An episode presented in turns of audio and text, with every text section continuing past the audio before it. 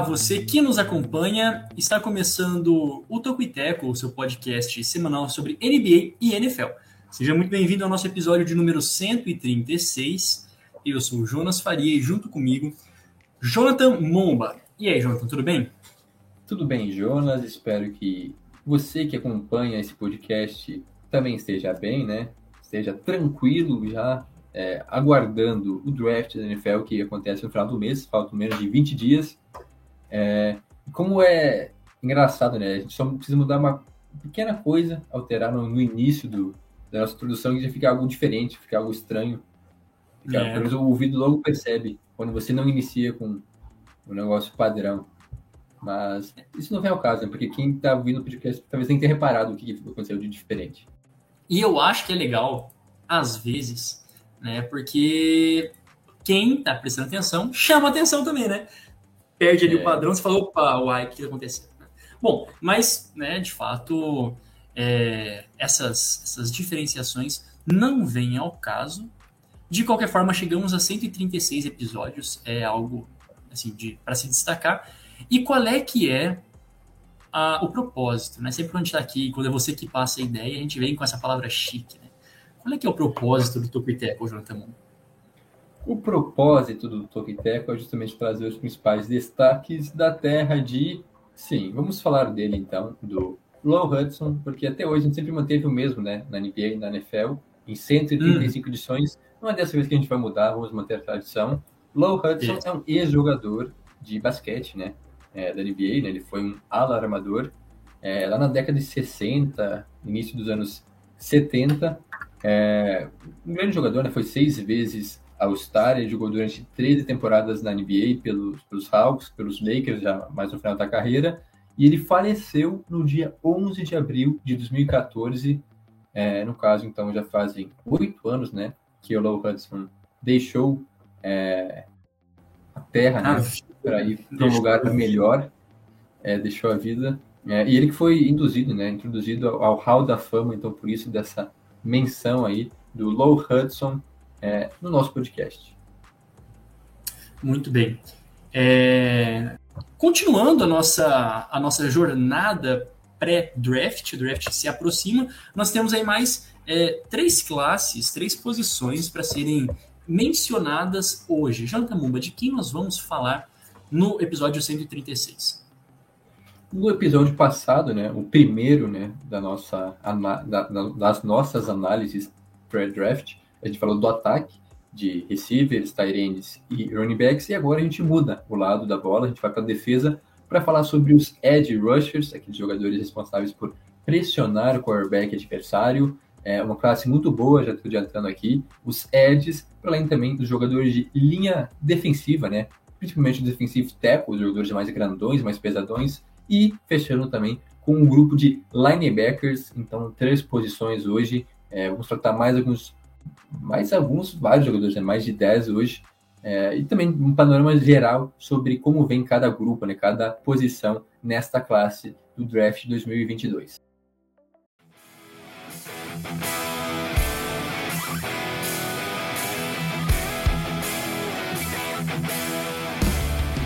É isso aí, vamos lá, começando com de baixo para cima, né? Vamos dar uma alterada daquilo que a gente fez na semana passada, é sempre bom variar e deixamos o suspense no ar, né? Para vocês aí ficarem até a hora que a gente mencionar os primeiros de cada, de cada uma destas classes. E a gente vai começar com os edges, é, como o João também disse, talvez a classe mais recheada, né? A posição mais recheada de talentos para o draft desse ano. E isso em comparação a todas, tá? Aos quarterbacks. Talvez rivalize um pouco com os wide receivers, mas a grande questão é que o wide receiver, via de regra, né, com um pouco mais de normalidade, tem sempre talentos em todos os anos. Agora, como a gente, é, com esse número de edges responsáveis aí de ponta de linha pelo pass rush, por pressionar o quarterback, talvez esse ano seja um dos mais é, de encher os olhos e que as equipes vão poder e numa das principais necessidades da NFL moderna. Né? Sem sombra de dúvidas, é uma das posições mais importantes da NFL atualmente. Começando de baixo para cima, vamos falar do George Karlaftis, ou Karlaftis, da Universidade de Purdue, de Purdue, que teve nessa temporada é, 41 tackles, essa temporada mesmo, né? 41 tackles, 11.5 tackles for loss, 5 sacks em 12 jogos. Né? Então aí a, o George Karlaftis, o Karlaftis é, tem uma das suas principais características um soco muito forte, né? É aquela, aquela, aquele primeiro contato quando ele faz contra um rival é, é uma técnica que os edges precisam ter, que é mãos fortes para poder se desvencilhar da, do bloqueio, poder ir em direção ao quarterback. E uma das suas principais características é esse soco forte, é, unido ao seu atleticismo, a sua velocidade também, e principalmente quando engajado, isso significa quando com contato, ele também tem uma potência muito forte. Né? Ele tem aí é, essa força de, às vezes, não só a velocidade, mas unindo a força com a velocidade. Se não me engano, aí os físicos que me, que me digam se está certo ou não, gera uma potência. E o mais interessante de tudo, talvez dos edges, eu vou, eu vou confirmando conforme a gente for avançando, ele é um dos mais novos, né? ele tem 21 anos aí, é, redondinhos, é, em mês, então, tem uma durabilidade, pelo menos assim, um, um teto de evolução bastante é, grande na NFL. Entrando bem novo, vamos falar que você, o que mais você pode falar do Karlaftis? O Karlaftis, né? É, o nome você pode achar um pouco estranho e sim, o George Karlaftis, ele é grego. Isso mesmo, não lembro de ter um grego na NFL. Ele realmente nasceu na Grécia, né, em Atenas, viveu até os 13 anos na Europa, quando ele se mudou para os Estados Unidos, né? Aí foi né, nas escolas e até em universidades dos Estados Unidos, né? Praticando vários esportes, mas ele é um grego. É, e aí, outras curiosidades, além do fato de ter nascido na Grécia, ele se também conhecido como Greek Freak, é, algo semelhante ao Antetokounmpo na NBA, né? Ser grego e por ser uma aberração também é, da natureza. É, ele praticou realmente vários esportes. Ele foi campeão de arremesso de peso quando garoto ainda, é, na escola, não sei onde exatamente, mas ele foi campeão de arremesso de peso. Jogou na seleção sub-15, sub-13, sub-15 de polo aquático da Grécia. Você também praticou polo. Então ele é um cara assim que já praticou vários esportes, inclusive ele também faz é, MMA, não sei exatamente qual que é, se é, é Muay Thai, qual que é exatamente a arte marcial, mas ele pratica basicamente semanalmente, é o que ajuda muito também em algumas características do jogo, né? Na, na questão das mãos, né? Já que ele é um, edge, tem que agarrar o adversário para conseguir escapar, então tem um bom jogo de mãos por conta de praticar é, artes marciais e ter essa prática né, em vários esportes. Ele, que como apresentado, já é um cara que tem um atleticismo que se destaca muito, ele é um mini tratorzinho, né? Um cara muito forte, muito robusto, que tem vários talentos, né? Para um pass rusher tanto que é um cara, ou seja, que não é americano, que chega já é, com 13 anos, né? Não é tão jovem assim e vai se desenvolvendo, vai entrando nessa cultura do futebol americano. Então ele consegue se desenvolver bastante rápido até, né? É, como jogador de futebol americano. E justamente esse conjunto de, de habilidades dele, de ser um cara é, com grande impacto fisicamente falando, é, tamanho, atleticismo de ponta, é, essa potência turbo, ele é um cara até bastante rápido, é, tornam ele um grande prospecto é, imagino que os cinco jogadores que a gente vai falar aqui são as coisas de primeira rodada, ele talvez saia um pouco mais no final, né, no primeiro dia, mas mesmo assim eu imagino ele sendo selecionado já é, na primeira noite de draft, porque é um cara com muito talento, se sobressai. O porém dele, né, vamos destacar também um ponto fraco, talvez é que ele não tem uma flexibilidade tão grande. E não é só ele, são vários jogadores que a gente vai comentar hoje que não tem tanta flexibilidade. Ele é um pouco rígido na hora de virar virar a esquina, falando bem a verdade, né? Na hora que ele tem que dar uma escapadinha no marcador, fazer aquela dobra, é, ele não tem tanta flexibilidade, apesar de ser veloz, né, em distâncias curtas, mas não é flexível. Falta um pouquinho de jogo e cintura para ele. Falta um pouquinho de Shakira, Shakira, né? O Ricks don't lie. é... falta, falta aquela malemolência, né? Sempre importante na mudança de direção, né? Quando você voltando à física, né? Aquela angulação boa que a maioria ou os principais jogadores conseguem para entrar com força mesmo no, no jogador adversário com a máxima força em bloqueio, em pass rush, então eis aí uma certa dificuldade. Eu creio que isso é muito mais questão técnica, né? Isso parte muito mais da técnica que pode ser via de regra lapidada. É, movimento, é, né? É, é. Muito treino, né? Fazer aquele negocinho assim, aqueles drills para melhorar um pouco. Pode melhorar, claro que não vai se tornar exatamente o cara mais esguio do mundo, né? Mas dá para melhorar.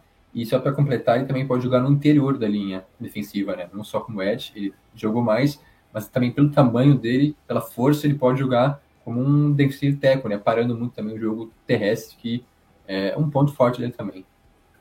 Lembrando que, né, quer dizer, lembrando não, não falei. Então ele tem 1,93 e 120 quilos, né? Às vezes isso é, talvez traga um pouco mais de proporção, acho que dá para. É, uma das características dele é que ele não tem a envergadura ideal. Eu não lembro certinho quanto é que vai dar os 32,6 é, polegadas, mas ele não tem a envergadura ideal, mas mesmo assim é, tem essas características que a gente mencionou.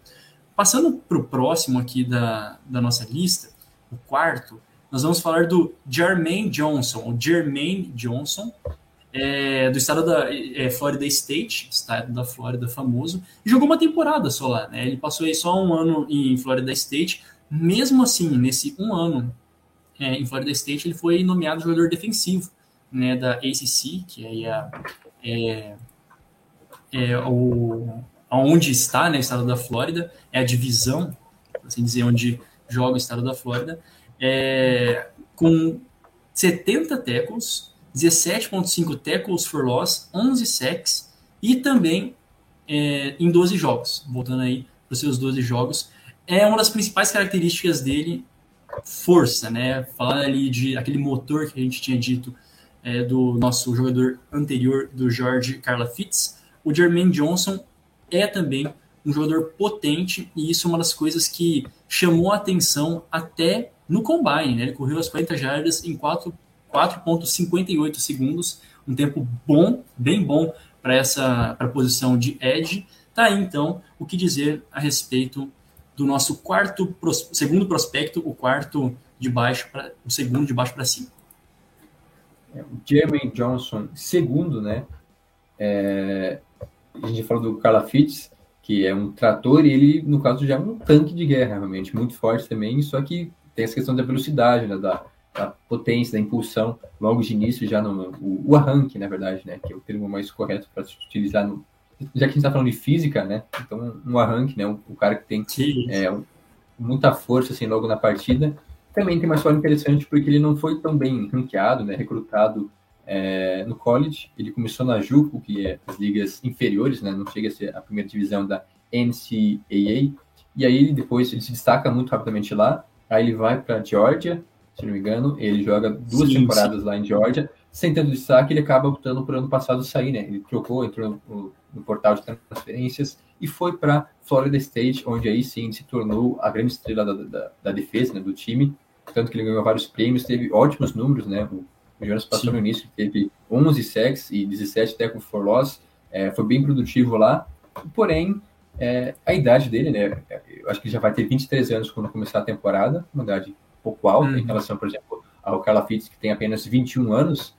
É, e também por isso, né, por ele ter jogado no, na Juco no início, é, em Georgia não foi tão bem, então ele tem um ano basicamente de alta produção como realmente um, um, um edge rusher de elite, né? Mas os destaques dele são justamente esses, né? Ele tem várias ferramentas de edge bem desenvolvidas, até apesar de não ter sido testado é, em tantas situações. Ele é um cara bastante longo, né? Aí sim a gente tem um pouco mais de envergadura, é, muito físico também, um rusher que também pode ser utilizado para parar corridas, assim como o anterior, ele também se sai bem contra o jogo terrestre, é algo importante, porém, como já comentei, é a idade dele, já um pouco mais alta em relação aos demais, e ele não tem exatamente, é, como é eu posso traduzir isso, né?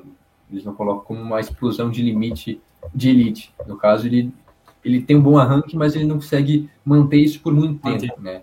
Tem que ser hum. algo rápido. Né? Se for direto no QB, se for correr atrás do QB, fica um pouco mais difícil, né? Tem que chegar direto nele. Não é um jogador de perseguição, né? Que nem a gente vê vários outros que conseguem alcançar realmente o, o quarterback.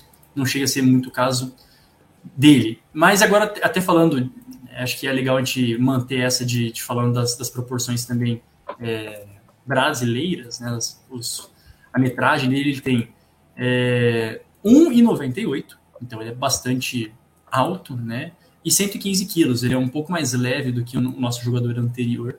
É, tem esse atleticismo a mais, como disse, também influenciou bem. Ele fez um bom combine, não só no, no tiro de 40 jardas, né? Ele teve também outras parciais muito boas, é, até mesmo no. Me fugiu o nome, mas do alcance mesmo do salto, salto vertical, né? No salto vertical. É, no, nas parciais daquele three-cone drill, que eles vão, batem, voltam, vão, bate volta, faz aquele percursinho.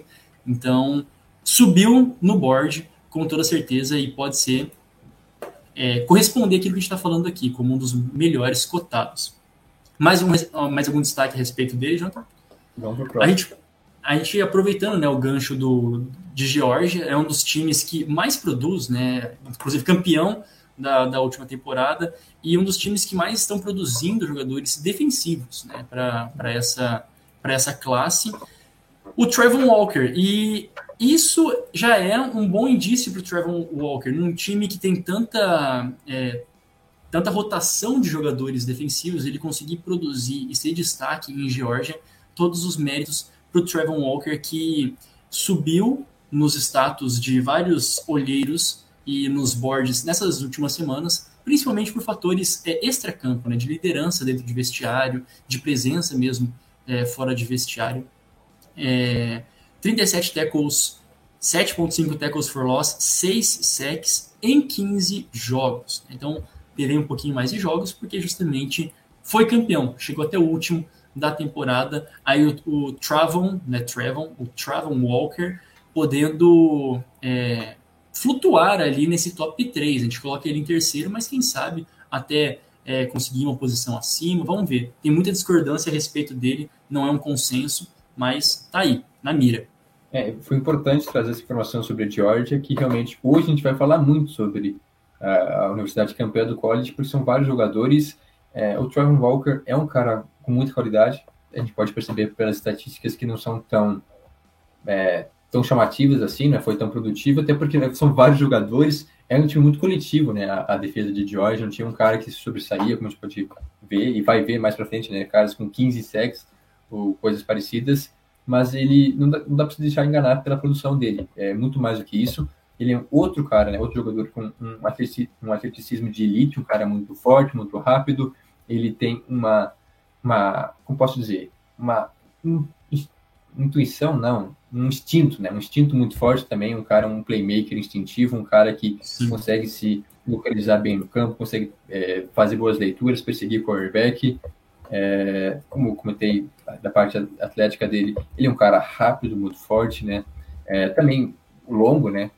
Tem uma boa envergadura, bastante atlético, um cara que é versátil, porque assim como comentado já do Carla Fitz, ele também pode jogar no interior da linha defensiva, né? Tanto quanto Ed, quanto no defensive tackle até pelo tamanho dele ser um pouco mais robusto, assim, né? Ele é grande, Sim. mas também é mais forte. Ele pode jogar no interior da linha defensiva, ele tem potencial para isso. Os contras dele seriam justamente essa, né? Primeiro que ele não tem uma produção muito alta, né? É, como um edge rush, né? Em questão de sacks, ou até mesmo de tackle for loss, de fumbles forçados.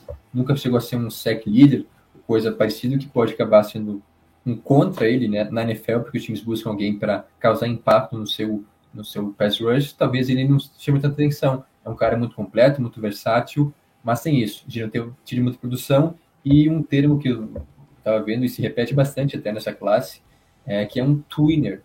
Twinner que talvez pouco se fale aqui no Brasil, pelo menos eu não lembro esse termo, talvez quem não sabe, basicamente um twinner seria um jogador que ele tem algumas características, mas não todas as características necessárias para atuar em duas posições. Nesse caso, a gente está falando de edge e de defensive tackle, né? Jogar no meio uhum. e nas extremidades da linha defensiva. Então, ele tem várias características, né? Mas não todas as necessárias para ele ter sucesso nas duas. Então, aquela questão, ah, ele pode fazer as duas, mas vamos dizer, ele não tira 10 em nenhuma delas. Ele é, sei lá, 8 ou 7 nas duas. Então, esse pode ser um contra que acaba jogando ele um pouco para baixo, tanto que eu coloco ele como o terceiro melhor da classe, apesar de que, por características físicas e até mesmo técnica, poderia ser até mais. Mas por conta disso, eu coloco ele como o terceiro melhor da classe, podendo sair sim na parte de cima, né, da primeira rodada. Todos são de primeira rodada, mas ele pode até ser um top 15 é que não ficaria surpreso. Pois é, uma das questões de todos aqui que a gente está falando dessa classe, ele é um dos mais encorpados, assim, ele tem, é, é o maior, né? Ele tem é, 123 quilos, 272 libras, né? E também 1,98. Então, uma das coisas que mais chama atenção é essa potência que ele consegue colocar num cara do tamanho dele. Né? Então, se, quando vê as tapes dele, basicamente demonstram esse, essa agilidade e essa força que um cara grande como ele consegue implementar, coisa que, como a gente está falando aqui até anteriormente, fala, ah, tem o, o mesmo é, o, o, mesmo peso, 23, 123 para 120 ou para 115 não é muita coisa, mas é assim, é muita coisa sim. É, para questão de agilidade, para questão de potência, isso varia muito. E ele consegue demonstrar todo esse atleticismo e mais, finalizo, tá? É, os, os olheiros também dizem que é um dos que tem um teto mais alto, é assim, de, de ser um, um, diamante a ser lapidado. É um daqueles que tem todas as características que o João também disse, às vezes não é melhor em todas elas, mas por ter esse é, esse repertório de habilidades, ele pode melhorar com certeza. Sim, com certeza, né? Digo, ele tem essa possibilidade de melhorar no time que, que o escolher, né? Tem teto. Aí falei chique em repertório, eu achei que não ia vir essa palavra, mas aí chegou. Gostei. Bom, é, chegando a, ao nosso top 2, já subiu, já desceu, esse top 2 já mudou algumas vezes, né? Mas ainda existe um consenso para o Kevin Thibodeau, ou Thibodeaux, o Kevin da Universidade de Oregon, é Thibodeau mesmo, né? 49 tackles, 12 tackles for loss, 7 sacks em 11 jogos. Verdade que ele teve uma lesão no início da temporada de 2021, verdade. Mas é, até por isso, né, ele ter conseguido colocar estes números aqui, a importância dele para a defesa de Oregon, sem sombra de dúvidas, é, mantém ele nesse top 3, não sendo 3 em muitos drafts e também aqui para nós é comparável até a Kalil Mack, né, veja bem, até Kalil Mack, que mostra que é um jogador um pouco menor, né, no sentido de peso, é um jogador mais leve, tem ainda envergadura, é um pouco mais leve nesse sentido, então ele demonstra mais velocidade do que os outros e tem essa possibilidade de ser mais atlético. Fala aí um pouquinho mais disso, João. Nossa, fala meu voz aqui. O Thibodeau, em algum ano, chegou a ser o melhor da classe, né? Não só o melhor da classe, como também em um atual é, número um, né? A escolha é. número um do draft. Mas o ano passado dele, né? A última temporada não foi tão boa assim, em comparação com o Hutchinson, que a gente vai falar depois. Ele acabou decaindo, né? Perdendo espaço. Mas o Thibodeau é um cara com muito talento ainda. Ele vem lá de Oregon. É, inclusive, ele foi uma, é, um prospecto cinco estrelas, podia escolher entre várias universidades, ele optou por ir para Oregon, podia ter ido para Alabama, para Georgia, se não me engano, outras universidades mais tradicionais, mas ele quis ir para Oregon para ter espaço, porque lá não teria tanta competição, né? Com, ele já seria titular logo de cara, ele teria mais espaço, seria a estrela da defesa, né? Ele pensou por esse lado é, e realmente teve muito destaque. O, como o Júnior já comentou, ele teve uma lesão né, no início da última temporada, nada tão grave assim, mas afetou um pouco, perdeu alguns jogos. Em 2020 ele teve Covid, também perdeu algumas partidas, então já tem essa questão aí de ele não estar 100%, né? Não ter nenhuma temporada tão é, temporada completa, digamos assim. Mas falando sobre as características dele, ele é um cara muito explosivo, né? Todos eles são atléticos, né? Acho que é, realmente tem essa característica em todos, mas é importante frisar, né? Também ele é outro cara atlético é, muito explosivo e flexível. A gente comentou sobre os anteriores, que talvez faltava um pouquinho de jogo de cintura, né, de conseguir fazer a curva, de driblar o adversário, e aí sim o Thibodeau tem essa flexibilidade, essa facilidade em mudar de direção enquanto ele persegue o quarterback, o que é um ponto é, a favor dele, realmente muito importante. Ele também é um cara muito instintivo e um talento nato, né, com o pass rush. o cara tem talento para isso e apesar das estatísticas ele não ser tão é, produtivas assim, mas ele joga muito bem, ele consegue fazer a diferença, ele foi é, o principal jogador realmente da defesa de Oregon, se sobressaiu, e é um cara que chega com potencial é, para ser top 5, eu imagino que seja uma das cinco primeiras escolhas, a não ser que por questões de necessidade, mas por talento, sem dúvida nenhuma, ele é minimamente top 5 é, dessa classe. chegou a ser, como comentei, né, a possível escolha número um, mas eu acho que mantém-se no top 5, top 3 até aí, rivalizando com Hutchinson, alguns até preferem o Thibodeau, mas sendo o melhor, o segundo melhor da classe de Edges, o cara tem muito talento, é um cara que ainda tem teto para evoluir, é, assim como o Monteiro, ele pode ter um upgrade ainda, um cara muito explosivo, principalmente, né, explosivo, flexível, um cara que é, ele é dificilmente parado, né? Ele consegue escapar dos tecos, a criança com o jogador chega nele, ele tem força para desviar, ou até mesmo para levar o, o jogador de linha ofensiva junto. Os únicos, porém, são justamente essa questão aí de não terem não ter tido uma temporada completa né, em 2021, ter tido uma lesão no tornozelo que acabou afastando ele por algumas semanas, e também a questão de desenvolver um pouco o jogo de mãos, né? A questão de utilizar as mãos para escapar do adversário, de chegar no quarterback, melhorar um pouquinho essa questão aí de, de, de trabalho de mãos, né? não jogo de mãos, trabalho Sim. de mãos que pode ser melhorado. É isso, e eu, como eu tinha dito a respeito do.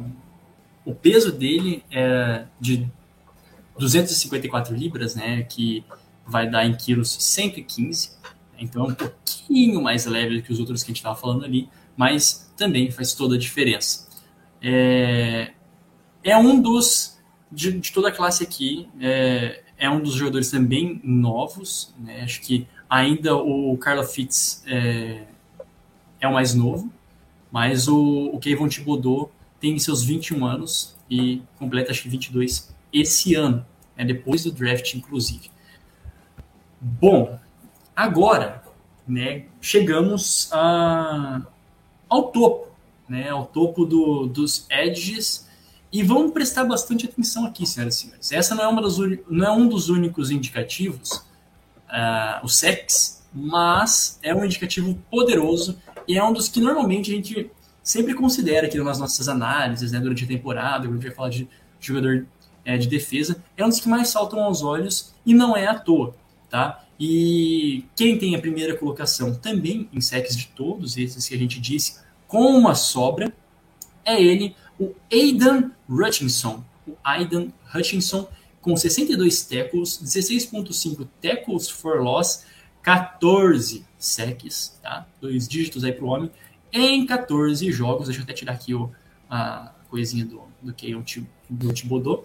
Agora nós estamos falando do Aidan Hutchinson, que tem peso, né, tem mais aí de 115 quilos e 2 metros. Também é, ele é o, o, o edge mais alto aqui dessa, dessa classe, ele tem uma envergadura ideal, tem um, um o corpo já ideal para a posição, para chegar performando na, na NFL, e é aquele jogador também plug and play. Né? Você põe e deixa o, o, o menino deitar e rolar comparado com um Max Crosby envenenado, né, segundo o The Ringer, um Max Crosby envenenado, e tem também algumas é, semelhanças, né, alguns colocam aí, tentam fazer paralelos com o Nick Bolsa, com o Joe Bolsa, né, os irmãos ali é, em produção.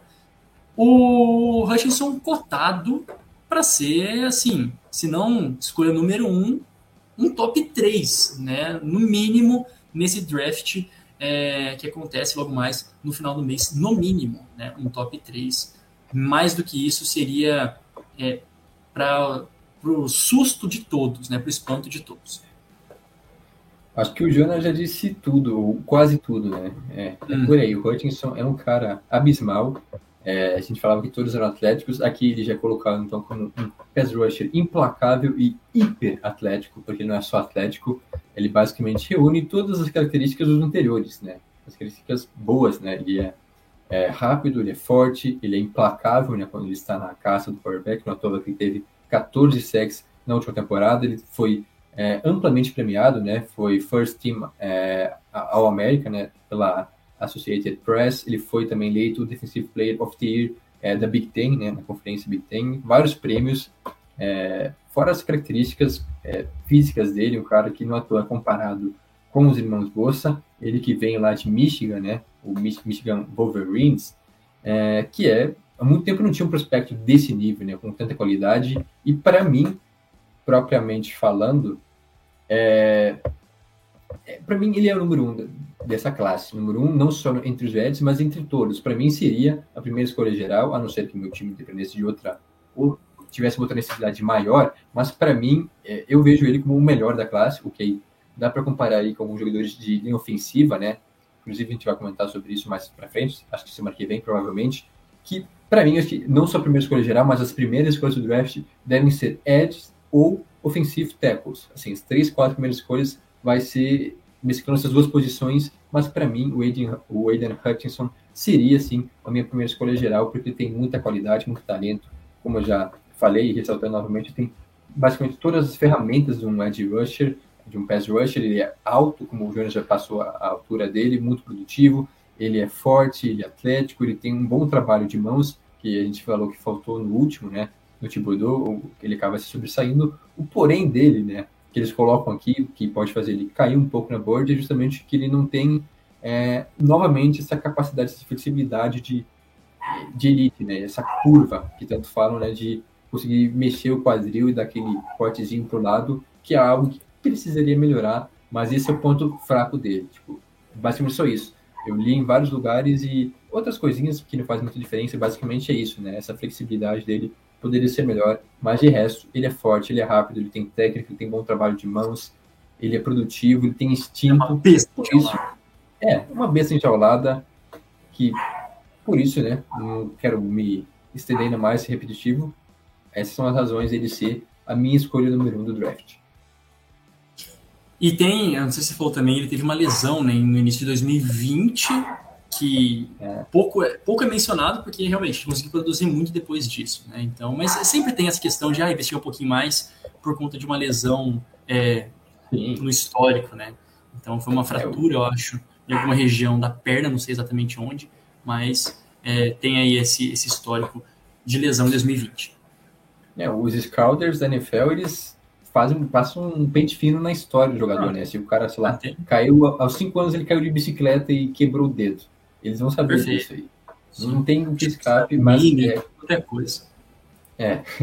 Mas a, realmente a recuperação dele foi muito rápida, ele jogou muito bem na, na última temporada, que foi o ponto forte para se tornar o melhor da classe. E ele realmente é comparado a uma parede, uma parede ambulante, né? Porque se bate de frente com ele e vai junto, uma parede móvel. Que isso. Então fiquemos de olho. Esse, este é o prospecto. Né? Quando a gente fala Igual ano passado existia um Trevor Lawrence, que era o prospecto. O prospecto deste ano, para todos, é o Aiden Hutchinson. Vamos ficar de olho no homem.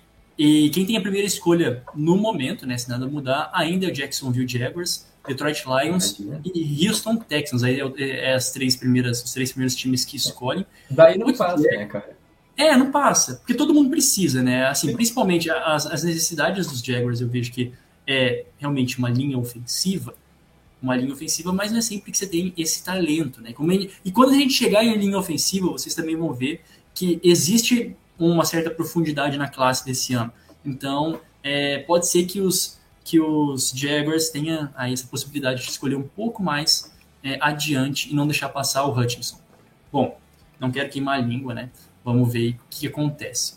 Chegamos a 33 minutos de podcast, coisa parecida, se não isso bem próximo. Vamos para o nosso momento merchan.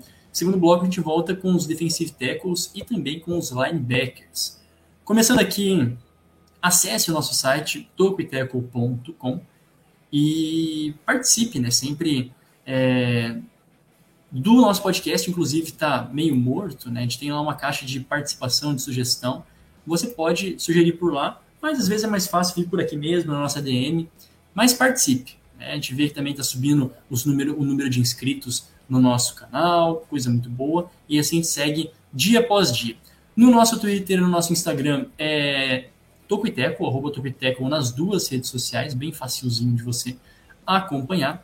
E no nosso Facebook, facebook.com barra Tocoiteco.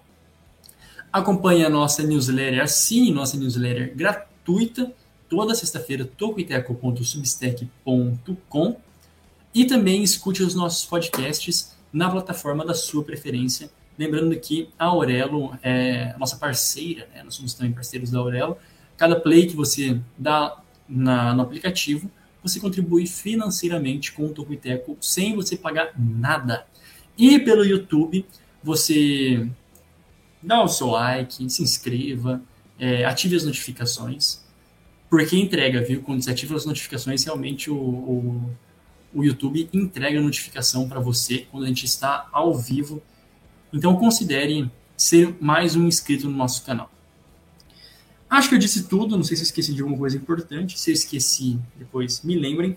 Agora a gente começa o nosso segundo bloco com com os DTs. Vamos é, adentrar, né? vamos falar um pouquinho mais dos defensive tackles, ainda na linha defensiva, vamos um pouco para dentro.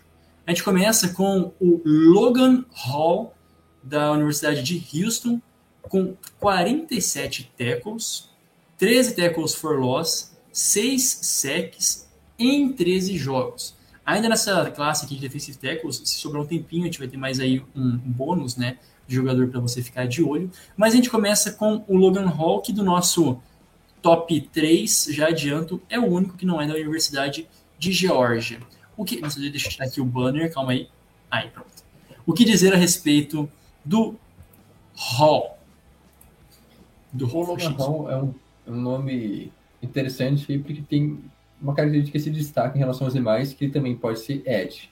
A gente comentou sobre, na classe anterior, alguns jogadores que podem jogar no interior da linha defensiva. No caso do Logan Hall, é o contrário. Ele é um cara de interior de linha defensiva que também pode jogar como edge. E olhando as imagens dele, ele até parece mais um jogador, né, um edge, do que um defensive tackle, porque ele é fortão, mas ele não é grande, né?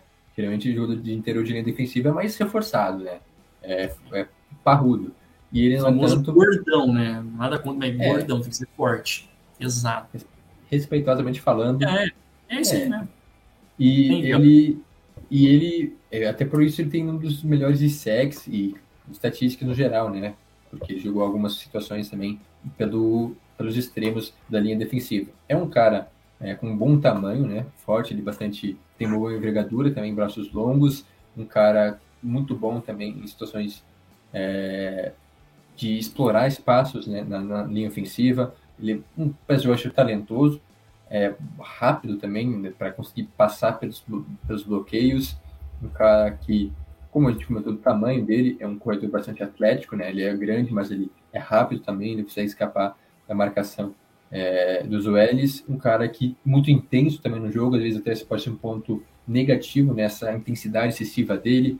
É um cara que em certas situações ele perde pouco o controle, não de agredir o adversário, mas de ser agressivo demais, sabe? A gente comentou é, na classe passada também jogadores que eram muito agressivos e acabam perdendo a viagem, passam reto, às vezes se entregam demais indo para cima de bloqueio e acabam até perdendo com isso, né? Porque realmente é, tem que saber dosar um pouco isso, de escapar, de evitar certos bloqueios. Às vezes ele acaba sendo muito agressivo, muito intenso, o que pode ser um ponto negativo, né? tem que ser um pouco mais disciplinado tecnicamente. Lembra o Eric Armstead, né? Se for tentar parar para pensar em é. proporção física, né? Que ele tem 128 quilos e 2 metros, né? Então, tudo isso aliado com um shape bacana, né? Que a gente normalmente não vê, é incomum. Ele pode sim fazer um estrago. A única ressalva é a questão dele ser twinner, né? Essa questão de poder jogar em duas posições. Às vezes, nem lá nem cá, isso pode prejudicar ele. Né? E a experiência que ele teve no college talvez não seja tão grande assim para que ele chegue constituído em uma dessas posições. É, bom, o em Houston também, né? Que não tem tanta tradição. É, exato, exatamente. Esse é mais, é, é mais um agravante né, da situação. E mudando um pouquinho né, de, de patamar, literalmente, agora a gente vai falar de dois prospectos né, seguidos da, da Universidade de Georgia, já falamos de um, e para sentir o calibre, né? Vamos começar com o Devonte Yacht né? O Devonte Yacht, que tem na sua, no seu último ano 39 tackles, 7 tackles for loss, 2.5 sacks em 14 jogos. É que quando a gente fala em defensive tackles, a função, via de regra, não é o sec né, em, em imediato, mas a gente vê aqui a, a parede humana que é esse homem, grande, é, gigantesco, e junto com, eu vou adiantar, o Jordan Davis, eles fizeram um ótimo combine, mas depois no Jordan Davis a gente destaca com um pouco mais de é, laureações. O que dizer a respeito do Devonte Yacht? É, o Devonte Wyatt, sei lá, é a pronúncia realmente um pouco mais complicada. É, já bem diferente Yacht, do... né? Só. quase Yacht. É, Bem diferente do Logan Hall, aí sim um cara mais reforçado. E é interessante falar dessa dupla, né, porque é, é difícil até de diferenciar um do outro, né? São dois ótimos jogadores, são muito, devem ser muito próximos no draft. Alguns até ficam na dúvida, colocam o Wyatt melhor do que o Davis, mas é, a maioria, e eu concordo, eu coloco o Jordan Davis um pouco à frente, a gente vai explicar logo mais por que ele ser um pouco melhor do que o Devontae Wyatt, mas também um cara muito talentoso, é, ele é muito forte, ele tem um primeiro passo, né, uma aceleração, um arranque muito bom também, uma explosão lateral que é importante, né? É, ele não consegue, ele não só corre para frente, mas também para o lado, ele tem essa capacidade, essa proporção, é muito potente nos braços, ele tem força, né, potência nos braços para conseguir destabilizar os adversários da linha ofensiva. É, ele jogou em Georgia, que foi uma das melhores, uma das melhores não, foi a melhor defesa do college, não à toa que o time foi campeão, muito por conta das boas atuações da defesa, principalmente da linha defensiva, que foi o ponto forte, tanto que tem três nomes aqui hoje, né, um que a gente já falou é, dos Eds, e mais esses dois agora, três jogadores de linha defensiva de, de Georgia, mostrando a força, né, a qualidade é, desse programa, né, dessa escola. E ele, sendo bem sucinto, assim, resumindo, é um cara que combina é, habilidades é, técnicas, né, é, poder, é, muita explosão também pelo interior da linha é, defensiva, um cara que pode ser um pass rusher, que tem que desenvolver um pouco essa questão aí de ser um pass rusher, de ter mais impacto, mas excelente contra é, o jogo terrestre, parando a corrida, que tem que ser um dos pontos principais, né? Um jogador de interior de linha defensiva é parar o jogo terrestre, ele faz isso muito bem. Os poréns dele seriam justamente o comprimento dele, né? O tamanho não é exatamente o ideal, é realmente o tamanho, mas a altura, né? É, não é o ideal para a posição. E ele está se desenvolvendo um pouco como um pass rusher, ok, a gente comentou, não é a função principal dele, mas também é importante ser um defensive tackle conseguir, além de é, pressionar a linha ofensiva para abrir espaços para os companheiros, para parar o jogo terrestre, também se ele conseguir chegar no quarterback e ser um impacto, aí sim se torna um verdadeiro triunfo, né? Um triunfo não, um trunfo, um coringa no time. Por isso do Wyatt é, não ser o melhor da classe, e, mas os dois, como disse, são muito próximos. Imagino que seja até top 10 ou no máximo top 15 é, para ele. E 137 quilos, né? Então, realmente, aqui a gente começou a elevar um pouquinho mais a, a, o tamanho da criança. Ele tem 24 anos, é um jogador também mais experiente em idade, não necessariamente em jogos. acho que ambos são seniors, né? Deixa eu ver aqui. É, então eles têm o mesmo tempo de, é, de atuação, só que um é. Não, pode falar, pode falar. E a idade é um outro fator. Eu até tenho esquecido disso, mas ele, ele, deve ter 24 anos quando começar Sim. a temporada. Então, quer dizer, ainda é novo, mas em relação aos demais jogadores, ele já tem dois anos a mais, basicamente, até alguns três, né? Mais jovens. Então, a idade também é um fator aí na hora de escolher. Perfeito. Agora, um que é mais novo do que ele e figura, né, como o primeiro nessa classe, é o Jordan Davis. O Jordan Davis, ele tem 22 anos, é, 2 metros e o peso é 341 libras. 341 libras vai dar, deixa eu ver, é 154 quilos. É, é realmente quilos para um cara que fez um, um draft insano. Né? Ele correu o tiro de, de 40 jardas em menos de 5 segundos, foram 4,78 um baita combine que ele fez, o salto vertical dele foi maravilhoso, é, o salto em distância dele. Bom, é um jogador bem completo, que se você é familiarizado com Game of Thrones, você ouviu falar da montanha que cavalga, aqui nós temos a montanha que corre atrás de você, né? Então, esse é um, um baita jogador, talvez o maior jogador desse, desse draft, não em altura, né? Mas em toda, em proporção física mesmo, o maior jogador. E eu não falei, né, os, o que ele fez nesse último ano. 32 tackles, 5.5 tackles for loss, 2 sacks em 15 jogos, 15 jogos porque jogou a final, foi campeão, foi importante na final também.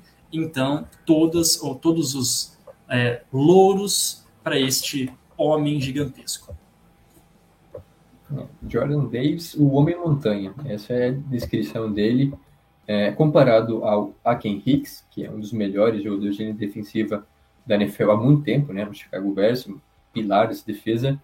E uma boa comparação a ele, um cara que, é, além do tamanho, obviamente, ele é forte, né? Ele é resistente por conta disso, mas ele também tem um, um bom trabalho explorando o pocket. É um cara que é, é sempre uma ameaça né, na, nas trincheiras e a questão, a, a combinação né, de, assim, de tamanho, capacidade atlética que ele tem de sobra, é, de explosão, tornam ele um dos melhores jogadores desse draft, o melhor é, defensive tackle, na minha visão, apesar de que ele tem que evoluir em alguns aspectos, como o seu companheiro de time também, um pass rusher, mas ele é excelente parando a corrida, outro ponto também, o tamanho dele quando o corredor vai em direção a ele, poucas vezes tem sucesso, né? ou seja, ele é forte, ele é grande, né?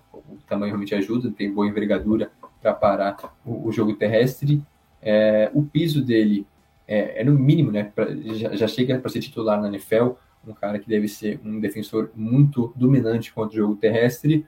Tem ainda capacidade para evoluir, um teto a ser alcançado, porém os contras dele também, essa questão de não ser um pass rusher desenvolvido e de até mesmo em certas situações ele é, não posso dizer, precipitado, não, não sei, um dia precipitado, mas às vezes ele toma algumas decisões um pouco erradas. Ele pode tomar, melhorar um pouco a tomada de decisões, mas por conta dessas questões aí, né, de melhorar como pass rusher e de ser muito bom contra o jogo terrestre, acaba sendo o, o ponto forte dele, realmente ser uma, um verdadeiro é, stop runner, ele pode acabar caindo um pouco na board, é, porque as franquias não costumam olhar tão bem assim, né? Busco mais um cara capaz de explorar a linha ofensiva, de parar, de chegar no quarterback, do que parar o jogo terrestre. Por conta disso, talvez ele não saia tão alto quanto ele deveria, mas mesmo assim eu projeto ele como uma escolha top 10, é, porque quem precisar de um reforço na linha defensiva, ele deve ser o primeiro nome a sair no draft. Gente falou de três da Georgia e vem mais pela frente, tá? Então temos mais aí uma, uma classe de é uma posição para ser comentada. Temos mais. É, ainda temos bastante tempo, né? A gente não bateu nem 50 minutos ainda. É, Jonatas, tem alguma consideração, algum outro jogador para ficar de olho dentro dessa, dentro dessa classe de defensive linemen?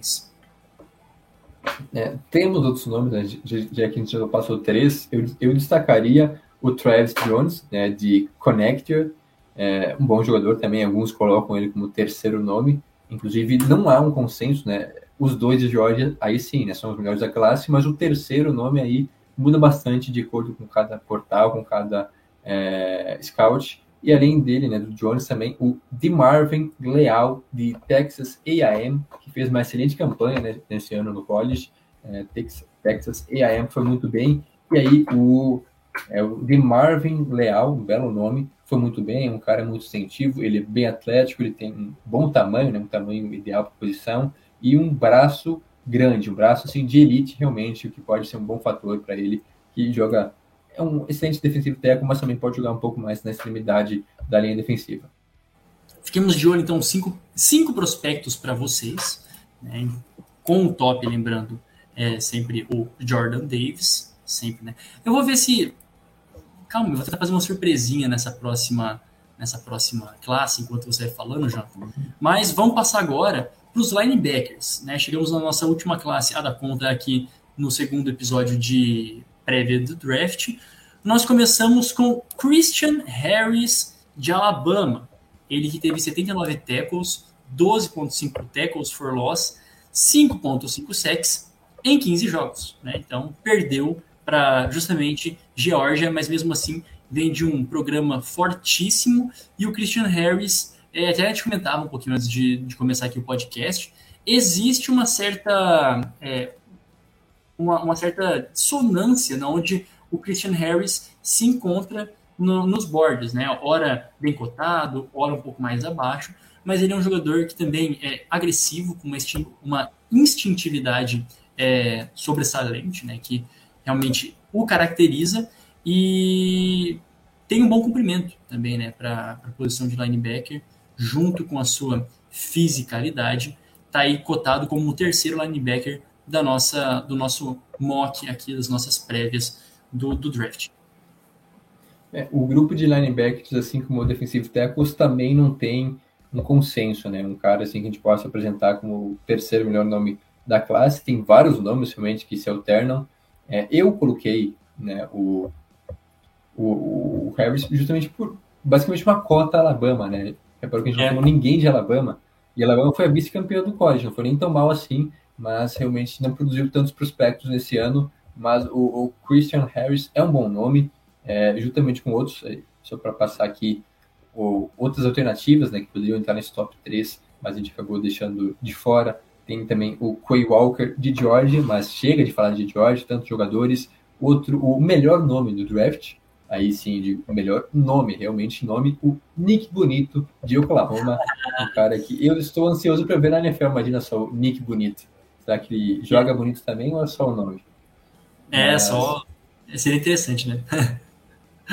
Ai, Mas falando sobre o Christian Harris, né, para não enrolar mais ainda, é, ele é um cara que tem a rapidez, ele se destaca, né, pelo tamanho dele, um linebacker bastante ágil, né, também bastante instintivo, é um cara que teve uma boa produção, até teve 5 sacks, 12 tackles for loss, jogando por é, Alabama, um dos jogadores que mais se destacou nesse time, um cara que combina velocidade, né, com bom tamanho, bom comprimento e tem tudo para se tornar um linebacker moderno, né? Um cara que pode ser bastante moldável no estilo de jogos da NFL. Ele pode se adaptar bem aos esquemas de jogo como linebacker. Por isso dele ser o meu terceiro nome na lista. Porém, os seus é, instintos de reconhecimento de jogo podem ser um pouco melhorados. Às vezes ele acaba falhando um pouco na cobertura, dando um pouco mole, né? Ele falha na cobertura, não acaba, acaba não cobrindo. E esse é um ponto negativo, então, do Christian Harris. É isso, você viu, né? A gente teve um suporte visual enquanto você falava ali, uma coisa maravilhosa, né? Isso aqui, o, a, a técnica desse, desse podcast aqui, para quem assiste ao vivo, tem muita, tem muita coisa, né? Que, que a Globo não mostra realmente, é diferenciado aqui a, a questão. É, voltando para nossa cota de Georgia, Nakobe Jean, também um nome bacana, né? Nakombi, não é Nakombi, né? Só Nakobe The Club Jean de Georgia. Ai, cara, que horror. 72 tackles, 10.5 tackles for loss, 6 sacks em 15 jogos. Estamos falando de mais um campeão. É, é aquilo, né? Chega com todo, com todo o badalo de ter feito é, todo esse papel durante esse último ano em Georgia. E à frente, é, assim, consensualmente à frente do Christian Harris, bem melhor cotado do que o prospecto de Alabama, mas mesmo assim, na Kobe Jean. Nossa, que bacana essa, essa, essa rima. Diga aí, Jonathan Mumba, o que dizer sobre Nakobe Jean? É, Nakobe Jean é também um belo nome, né? Ele soa bem, por se pronuncia. Só eu acabei é. não comentando, mas o Christian Harris deve ser pela final do segundo round, até mesmo terceira rodada já, porque realmente a gente não tem tanto talento assim no grupo de linebackers, assim também como a linha defensiva, não são tão profundas neste ano, então o Harris deve ser uma escolha de final de segunda rodada, enquanto o treinador, o Nakobe Dean, aí sim, projeto como final de primeira rodada, é, deve sair no primeiro dia, porque alguns times têm necessidade de linebacker, e ele é uma das primeiras opções, né, juntamente com o primeiro da lista, que eu não vou revelar, né, vou fazer suspense. O Nakobe tá, tá, tá, alguns até colocam ele como o melhor linebacker, poderia ser, não tem muita diferença assim, entre os dois, são bem é, os dois são ranqueados próximos, né, na Bird. Mas falando sobre o Jacob Dean, é um cara com muita velocidade, né, de inclinação no campo, ele consegue ter velocidade é, por muito tempo, né, não só uma arrancada, mas ele consegue manter isso. É um cara bastante instintivo também, ele tem um motorzinho implacável que continua funcionando durante todo o jogo com intensidade, desde o começo ao fim, ele joga com intensidade. Um cara que se destacou lá em Georgia, é o principal nome aí do grupo de linebackers, excelente em blitz, né? Um blitzer aí sim, realmente um jus a palavra, é, talvez o melhor jogador desse draft em blitz. Então, times que utilizam muito esse método, olho no Jacob Dean, é, eu aposto nele para uma equipe que utiliza muito né, blitz. Então, o Jacob Dean é um prato cheio para isso. Ele que é um cara que mistura velocidade, tem um bom reconhecimento de jogo, boas leituras, é, contra o passe principalmente, mas contra a corrida também ele vai bem, e é um blitzer sim, muito perigoso, né? Um cara com muita intensidade por conta disso. Geralmente jogadores muito intensos são muito utilizados em blitz, né? Meio que um sinônimo, mas importante também salientar aqui. E o contra dele, né? Só para dizer que eu não, só, não falei só bem dele, mas ele também é um cara é, subdimensionado, né? No caso, fisicamente falando, ele não, é, não tem o tamanho ideal para posição, que pode ser um contra. É, muita gente não leva ao pé da regra essa questão física, ah, ele não é tão forte, não é tão grande, então pode ser um contra a ele, além, é claro, também questões de bloqueio, né? É, no caso, bloqueio de enfrentar bloqueios, né? De bloquear o adversário, é, pode melhorar um pouco, então essa questão mais fisicamente, né? Ele deve levar desvantagem contra jogadores maiores, né? De linha ofensiva ou até mesmo Tyrands, às vezes Tyrands mais fortes, que é Tyrands bloqueadores, né? Ele pode ter um pouco de dificuldade, mas é um cara muito explosivo e excelente jogador em blitz.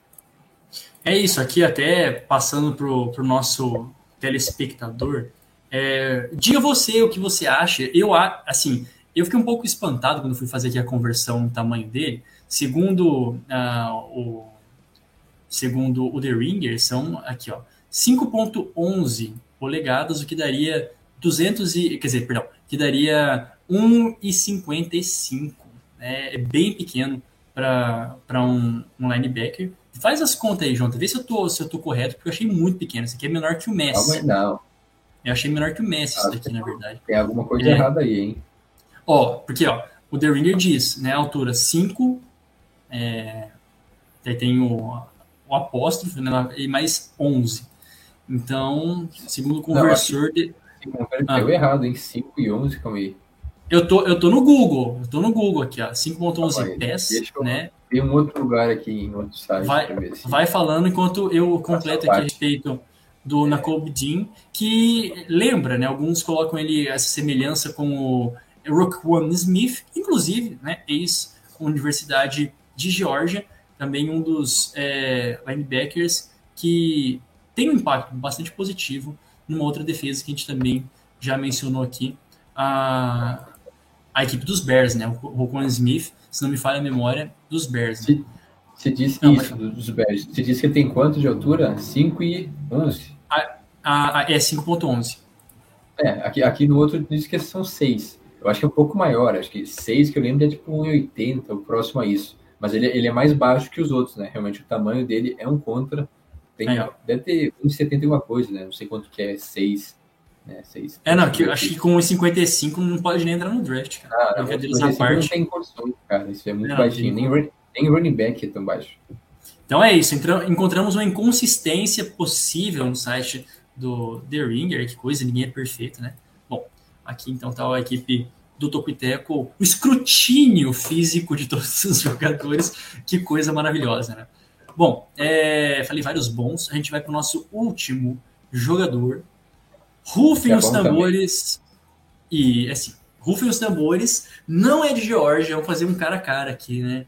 É quem? Uh, não, não é de Georgia, então isso realmente já é um ponto é, diferente de todos os outros que a gente estava é, acostumado. Nós estamos falando do Devin Lloyd, da Universidade de Utah. Nossa, olha que, que empolgação. 110 tecos, senhoras e senhores, o que o homem tacleou nessa última temporada é uma coisa absurda. 110 tackles, 22 tackles for loss, 8 sacks em 14 jogos. Devin Lloyd, ele é, estreia, ele aponta como o, o mais talentoso dessa, dessa classe. Semelhante a Zaya Simmons, também um dos, pro, um dos prospectos mais é, badalados, né, que saiu, foi de dois drafts atrás, é, se não me engano, dois drafts atrás, dois ou três. Sim. Hoje, na, na equipe dos Cardinals, né? Nunca. É, nos Cardinals. Eu nunca vi fazendo realmente assim. Até peço desculpa para quem é torcedor dos Cardinals e tal, mas eu realmente não vi toda a qualidade do Isaiah Simmons, que foi sempre mencionado aqui no nosso. É, na época do draft dele, era um jogador muito versátil, poderia cobrir em várias posições, tinha experiência em várias posições, mas ainda não, não despontou como tudo aquilo que prometia. Não é sobre ele, é sobre o Devin Lloyd, também um jogador instintivo. Voltando a falar da versatilidade, ele é um canivete suíço na defesa também e ameaça blitz, né? Vamos falar um pouquinho mais do Lloydzão da massa. Mais um bom nome, né? Tanto na, o, na Kobe Dean quanto o, o Tem que tomar cuidado, né? O Devin Lloyd, né? Lembra um Eu, pouco, eu- né? eu soltei o Deb Lloyd no começo, assim, né? mas O Devin Lloyd é, é, é perigoso, né? Mas não é ele. é, um cara. É, não, não é Devin Lloyd, é Devin Lloyd. É um cara muito inteligente, tem bom entendimento de jogo também. É, é o melhor da classe, né? O linebacker de Utah. Por quê? É, porque, primeiro, então, ele tem, tem velocidade, tem força, como de todos que a gente comentou, mas tem uma história bacana né, de superação, até porque ele foi ranqueado como prospecto de três estrelas, né? Apenas três estrelas quando ele entrou no college.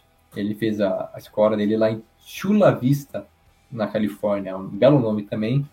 E o caminho foi difícil, né? Porque ele che- chegou a jogar ó, como wide receiver, né? Já que o Jones comentou dele ser um corinho, um canivete suíço, jogou como wide receiver, como punter como, e safety, né? É, no, no high school e no college. É, cara, punter e receiver, eu fico bastante curioso para ver como é que esse cara conseguiu evoluir para linebacker e hoje ser o melhor, né? O cotado como o melhor do grupo. Realmente é uma bela evolução para isso. E comentando um pouco mais sobre as características dele, ele é um cara que tem um bom entendimento na cobertura das jogadas, por isso ele poder jogar também como safety. Ele já jogou como safety, é, por isso talvez ele tenha essa capacidade, essa percepção de campo, de profundidade nas coberturas, é, de combinação é, de pacotes defensivos. Ele é um cara bastante agressivo, né? Como o Jonas comentou, também pode ser utilizado em blitz, não tanto quanto na Kobe Dean, que é o melhor blitzer dessa classe, mas também bastante utilizado, é bastante intenso, assim como o, o anterior. Intensidade é um ponto forte dele. É um cara super produtivo, ele tem boas estatísticas, ele tem atleticismo de ponta também, bons instintos, pode jogar em mais de uma posição, né? É versátil, o que sempre acaba sendo é, um ponto a mais para ele, né? Para ele se encaixar no time na NFL. Os poréns, então, é, também um pouco de inconsistência na, na questão de bloqueios, né? É, do, do adversário, é, ele acaba sendo facilmente derrubado, né? Eliminado por jogadores maiores, com mais força do que ele. E o tamanho também, ele não é tão grande assim, é maior do que o anterior, mas também não tem exatamente o tamanho ideal, apesar de que se for ver pelas imagens, o cara me parece grande. Eu não iria no mano a mano com ele. É exatamente isso, cara. Mas- As imagens às vezes enganam. O The Ringer diz que o tamanho não é o ideal, não sei qual seria o tamanho ideal, mas é um cara, como a gente comentou já, é, versátil, forte, muito intenso, ágil nas jogadas e se destacou muito lá é, em Utah, tanto que ele é comparado né, com o Isaiah Simmons pelas questões né, de jogar de versatilidade realmente, mas é um coringa, um cara com muita velocidade e intensidade. É, na dúvida pode ter certeza que ele vai jogar, né? Em algum lugar ele vai jogar, em alguma posição, você pode ficar tranquilo que ele estará fardando, então o seu time pode draftar ele sem sombra de dúvidas, com tranquilidade, que ele é. vai ter utilidade. né? Não, não, se der, se der uma pesquisada, até QB ele deve ter arriscado É, não, ele vez pode ser faltou. linebacker interno. É, não, ele pode jogar como linebacker interno, externo, né, outside, inside, como safety, e se precisar ele pode ser até um punter reserva, vai nessas, né, que o cara se lesiona, já tem as mães, É. é só chegar lá e... Quem, quem, quem que faltou? Teve, teve um time no final do ano passado que não tinha Panther, cara, no- nos playoffs, eu acho. Não me lembro quem que era, que foi uma loucura. É Que estava treinando. tava- foi, foi no aquecimento que o Panther se lesionou. Não lembro quem que era, mas acho que era nos playoffs mesmo, cara. Foi muito engraçada a situação. Quer dizer, É engraçado pra mim que não, que não era torcedor do até, às vezes é pior do que o kicker, né, porque se dá um problema com o kicker, aí colo... É, se dá é. um problema com o kicker, tem time que coloca um punter, claro você não vai colocar um punter para chutar um field goal de 40, 50 jardas, mas field goals mais curtos, o punter vai lá. Agora, deu ruim com o punter, não é tão simples assim, os times pelo menos têm receio de colocar um kicker. Então eles inventam outras formas, né? então é, é arriscado perder o punter. É isso. É, se falou, Jonathan, do, do, do bonito, tem mais alguma, algum outro destaque dessa classe que você gostaria de, de dar nessa posição de linebackers?